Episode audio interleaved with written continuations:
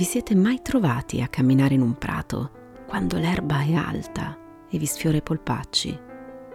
Quando a ogni passo il vostro piede scompare nel verde per atterrare su quello che sembra un cuscino morbido.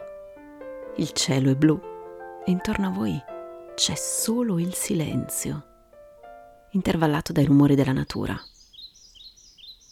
Viene quasi automatico inspirare profondamente e chiudere gli occhi. Ah, che meraviglia! Che pace! Che profumo! Ma potreste non essere in un prato, forse è un sentiero nel bosco o in cima a una montagna. Ma la sensazione è la stessa. Respirate, respirate ancora. L'aria è tersa, quasi pungente nella sua purezza i vostri occhi abbracciano il mondo con uno sguardo incantato. Vi sedete un momento, prendete un sasso e sentite il suo peso nel palmo della mano. Accarezzate con delicatezza un fiore. Osservate un'ape posarcisi sopra leggera e poi volare via. Infine rialzate lo sguardo. È bellissimo. È tutto lì davanti a voi, tutto quello che serve. Siete liberi. Ma poi chiudete gli occhi un'altra volta, giusto il tempo di un battito di ciglia, e quando li riaprite non c'è più nulla. Solo un quadratino di cielo che è diventato a righe. Fa freddo. Gelido è il pavimento sotto di voi. Gelida è l'aria che vi fa venire la pelle d'oca.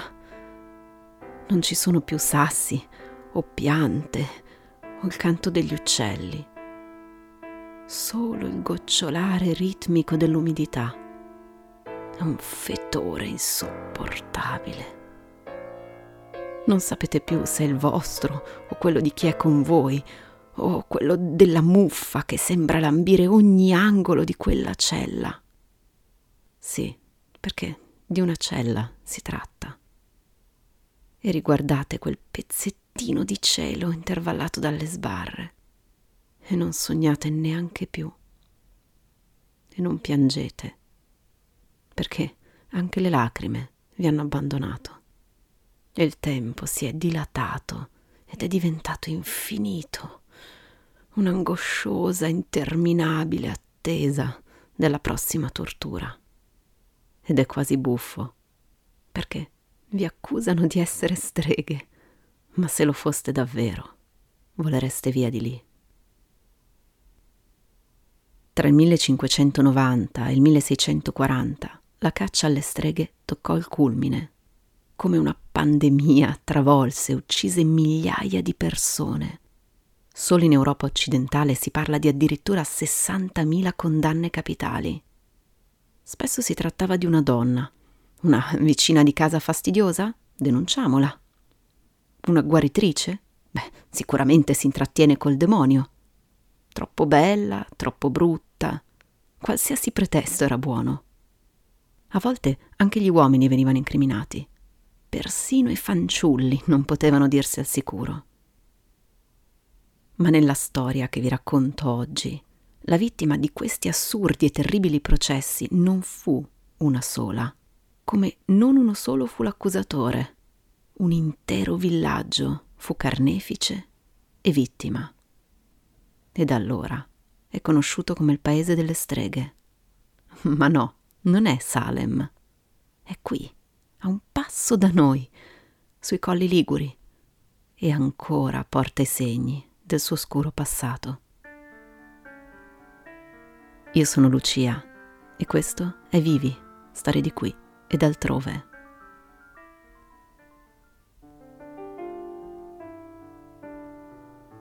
I paesini di montagna visti dall'alto sembrano tanti gioielli incastonati nel verde. E Triora, in provincia di Imperia, è proprio così. Un borgo medievale con i suoi tetti rossi e il suo campanile che svetta orgoglioso. Il suo nome, Triora, deriva da Tria Ora, tre bocche e indica i tre principali prodotti di questa zona, grano, vite e castagno. si trova nella valle argentina, una valle stretta stretta che dalla montagna scende fino ad Arma di Taggia, sul mare. Triora è il più grande dei borghi che costellano questa valle. Beh, grande si fa per dire, perché i suoi abitanti sono poco meno di 370. Difficile immaginare che un luogo così piccolo e affascinante possa essere stato teatro di eventi tanto terribili. Ma procediamo con ordine, perché prima di dirvi delle sue tragedie, è giusto che io vi racconti anche della sua storia e delle sue bellezze. Venne fondato in epoca romana dalla tribù dei Liguri Montani e divenne poi nel XII secolo possedimento del conte di Badalucco. La posizione di questo paesino è strategica, in cima a una montagna, a un passo dal mare, ma anche dal Piemonte e dalla Francia, e questo ingolosì presto la vicina Repubblica di Genova, di cui Triora divenne effettivamente feudo nel 1267. Venne allora arricchito di ben cinque fortezze e di una cinta muraria che lo rese pressoché inespugnabile, cosa che ovviamente gli risultò utile nelle varie guerre e battaglie che si svolsero nei secoli. Purtroppo tra il 2 e il 3 luglio del 1944, durante la Seconda Guerra Mondiale, il paese venne dato alle fiamme e quasi raso al suolo in varie zone. Questo ne causò l'inevitabile progressivo spopolamento. Proprio a questo periodo risale una bella storia di umanità. Un'intera frazione del paese, quella di Creppo, aiutò un suo abitante a nascondere due bambini ebrei tedeschi orfani e a proteggerli dai rastrellamenti. Il signor Francesco Moraldo tenne i due piccoli a casa sua e gli evitò la deportazione, riuscendo poi a farli ricongiungere con il padre adottivo in Francia alla fine della guerra. Per questo, l'11 febbraio del 1999, l'Istituto Yad Vashem di Gerusalemme gli ha conferito l'alta onorificenza dei giusti tra le nazioni. Triora, insomma, ha visto tanta storia e tante storie, dentro e fuori le sue mura. E nonostante tutto, o forse proprio per questo, è riuscito a mantenere vivo il suo fascino e le sue tradizioni. Il suo pane, per esempio, che si chiama appunto pane di Triora ed è fatto in modo particolare. Viene infatti cotto per circa un'ora su delle tavole di legno cosparse di crusca, il che rende la sua crosta molto più dura e croccante. Il paese, però, sopravvive soprattutto grazie al turismo e invece di nascondere il suo passato, lo ricorda e ne racconta con i suoi musei e con i suoi eventi. Qui tutto parla di streghe e ogni angolo di questo antico borgo ci sussurra cosa vide accadere in quei lontani giorni del 1500.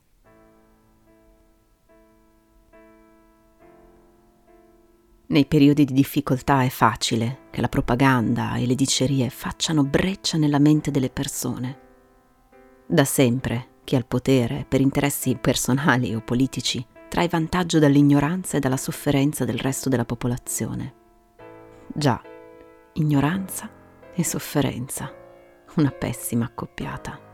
Quando nel 1487 uscì il Malleus Maleficarum, il manuale per la caccia alle streghe, il terreno era già fertile. Le superstizioni fanno da sempre parte dell'essere umano Figuriamoci inserirle tutte all'interno di un testo ufficiale.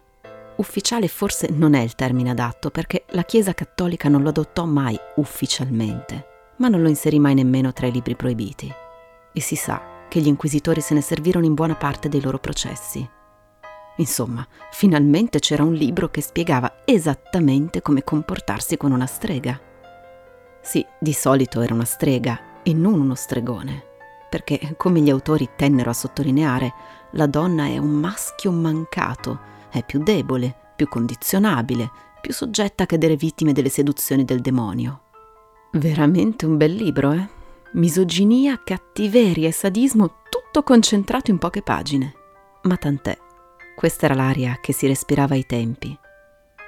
E quando nel 1587, esattamente cento anni dopo la pubblicazione del Malleus Maleficarum, si verificò una terribile carestia nella valle argentina, i funzionari di Triora sapevano esattamente cosa fare. La siccità era stata tremenda quell'anno. La popolazione locale moriva di fame. Quello che era conosciuto come il granaio della Repubblica in quanto primo produttore era allo stremo. I mulini fermi. i magazzini vuoti e il Consiglio degli anziani doveva mantenere la sua posizione di potere e nascondere le nefandezze dei proprietari terrieri che sottraevano le scarse derrate alimentari per continuare ad arricchirsi. La soluzione era sotto gli occhi di tutti. Nel manuale delle streghe viene spiegato chiaramente che le streghe sono causa di carestia. Si trattava solo di trovare i colpevoli. Il potestà di Triora, Stefano Carrega, si diede subito da fare e ai primi di ottobre nel piccolo paesino incastonato nel verde, arrivarono un vicario dell'inquisitore di Genova e Girolamo dal Pozzo, vicario del vescovo di Albenga. La macchina dell'Inquisizione si era messa in moto. Girolamo dal Pozzo era convintissimo dell'esistenza della stregoneria e non perse tempo. Si recò in chiesa durante la messa e invitò la popolazione a superare gli indugi e a indicare i colpevoli. Cominciarono a girare nomi, tanti nomi. Alcune case vennero immediatamente convertite in prigioni e una ventina di donne furono arrestate. Ma da venti si passò presto a trenta, perché con le torture le accuse si moltiplicavano. Persino un fanciullo e quattro ragazzine sotto i tredici anni finirono nel mirino degli inquisitori. Tredici donne e il bambino si dichiararono immediatamente colpevoli. Numerose altre arrestate, invece, non confessarono, nemmeno sotto tortura. Cominciarono a verificarsi le prime morti. Una donna si gettò dalla finestra, mentre la sessantenne Isotta Stella perì per le torture subite. La morte di quest'ultima, però, mise in allarme sia la popolazione che le autorità si trattava infatti di una persona appartenente a una famiglia nobile e molto conosciuta nel paese. Il Consiglio degli anziani scrisse una missiva al doge di Genova lamentandosi dell'operato dei due vicari. Il Dal Pozzo rispose a sua volta con una lettera, difendendo le sue azioni. La donna si era gettata dalla finestra non per le torture, ma su istigazione del demonio, e il numero delle arrestate era assolutamente legittimo e non così elevato come qualcuno suggeriva la situazione parve tornare momentaneamente sotto controllo e intanto i due vicari a gennaio lasciarono Triora. Rimanevano incarcerati 13 donne e un uomo. A maggio ancora tutto taceva. Le autorità di Triora, esasperate dal protrarsi della situazione e probabilmente pentite di aver fatto partire quell'assurda caccia alle streghe, scrissero una nuova lettera a Genova in cui chiedevano che si svolgesse finalmente il processo in modo da porre fine alla questione. Purtroppo, però, il peggio doveva ancora venire. Inizialmente a Triora arrivò l'inquisitore capo di Albenga, Alberto Fragarolo. L'uomo interrogò ancora una volta i 14 prigionieri e lasciò libera una ragazzina di 13 anni, dopo che questa fece pubblica biura all'interno della chiesa, rinunciando per sempre ai suoi supposti rapporti con il demonio. Riuscite a immaginare cosa deve aver passato quella ragazzina. Tredici anni, rinchiusa per tutti quei mesi, torturata, in attesa di un processo fantoccio. Chiunque confesserebbe qualsiasi cosa. E sulla scena doveva ancora comparire il vero cattivo della storia, quello che in un videogioco sarebbe il mostro finale, all'ultimo livello. Si chiamava Giulio Scribani commissario straordinario appena eletto dalla Repubblica di Genova e l'8 giugno 1588 mise per la prima volta piede a Triora. Lo Scribani aveva il compito di sistemare la situazione ingarbugliata creatasi nel paesino e aveva tutta l'intenzione di farlo, a modo suo. Fece immediatamente trasferire nelle carceri di Genova le 13 donne già incarcerate e l'unico uomo. Franceschina, figlia di Emanuele Chiocheto, Giovanina Ricolfa, Cattarina del Borigio, Luchina, sua sorella, Gianinetta Guerra e Magdalena sua figlia, Battistina, moglie di Giovanni Giauna, Battestina Stella, Battestina Augera, Agostina Carlina, Battestina Carlina, Domenegina Borella et Maria Mattellona, Biagio Verrando. Questi erano i loro nomi, così come sono riportati sui documenti ufficiali del tempo. E intanto a Triora lo scribani riniziava con ferocia inaudita una nuova caccia alle streghe. Le persecuzioni si allargarono a macchia d'olio persino nei paesi vicini. Sotto indicibili torture, le nuove donne arrestate ammettono qualsiasi cosa, di mangiare bambini, di aver commesso omicidi, di aver fatto pozioni, malefici, qualsiasi cosa, pur di sottrarsi al dolore. Tre sorelle di Andagna, Bianchina, Battistina e Antonina Vivaldi Scarella, confessarono i soliti terribili misfatti e indicarono, come spesso accadeva, un nuovo nome, Franchetta Borelli. La Borelli apparteneva a una famiglia nobile di Triora.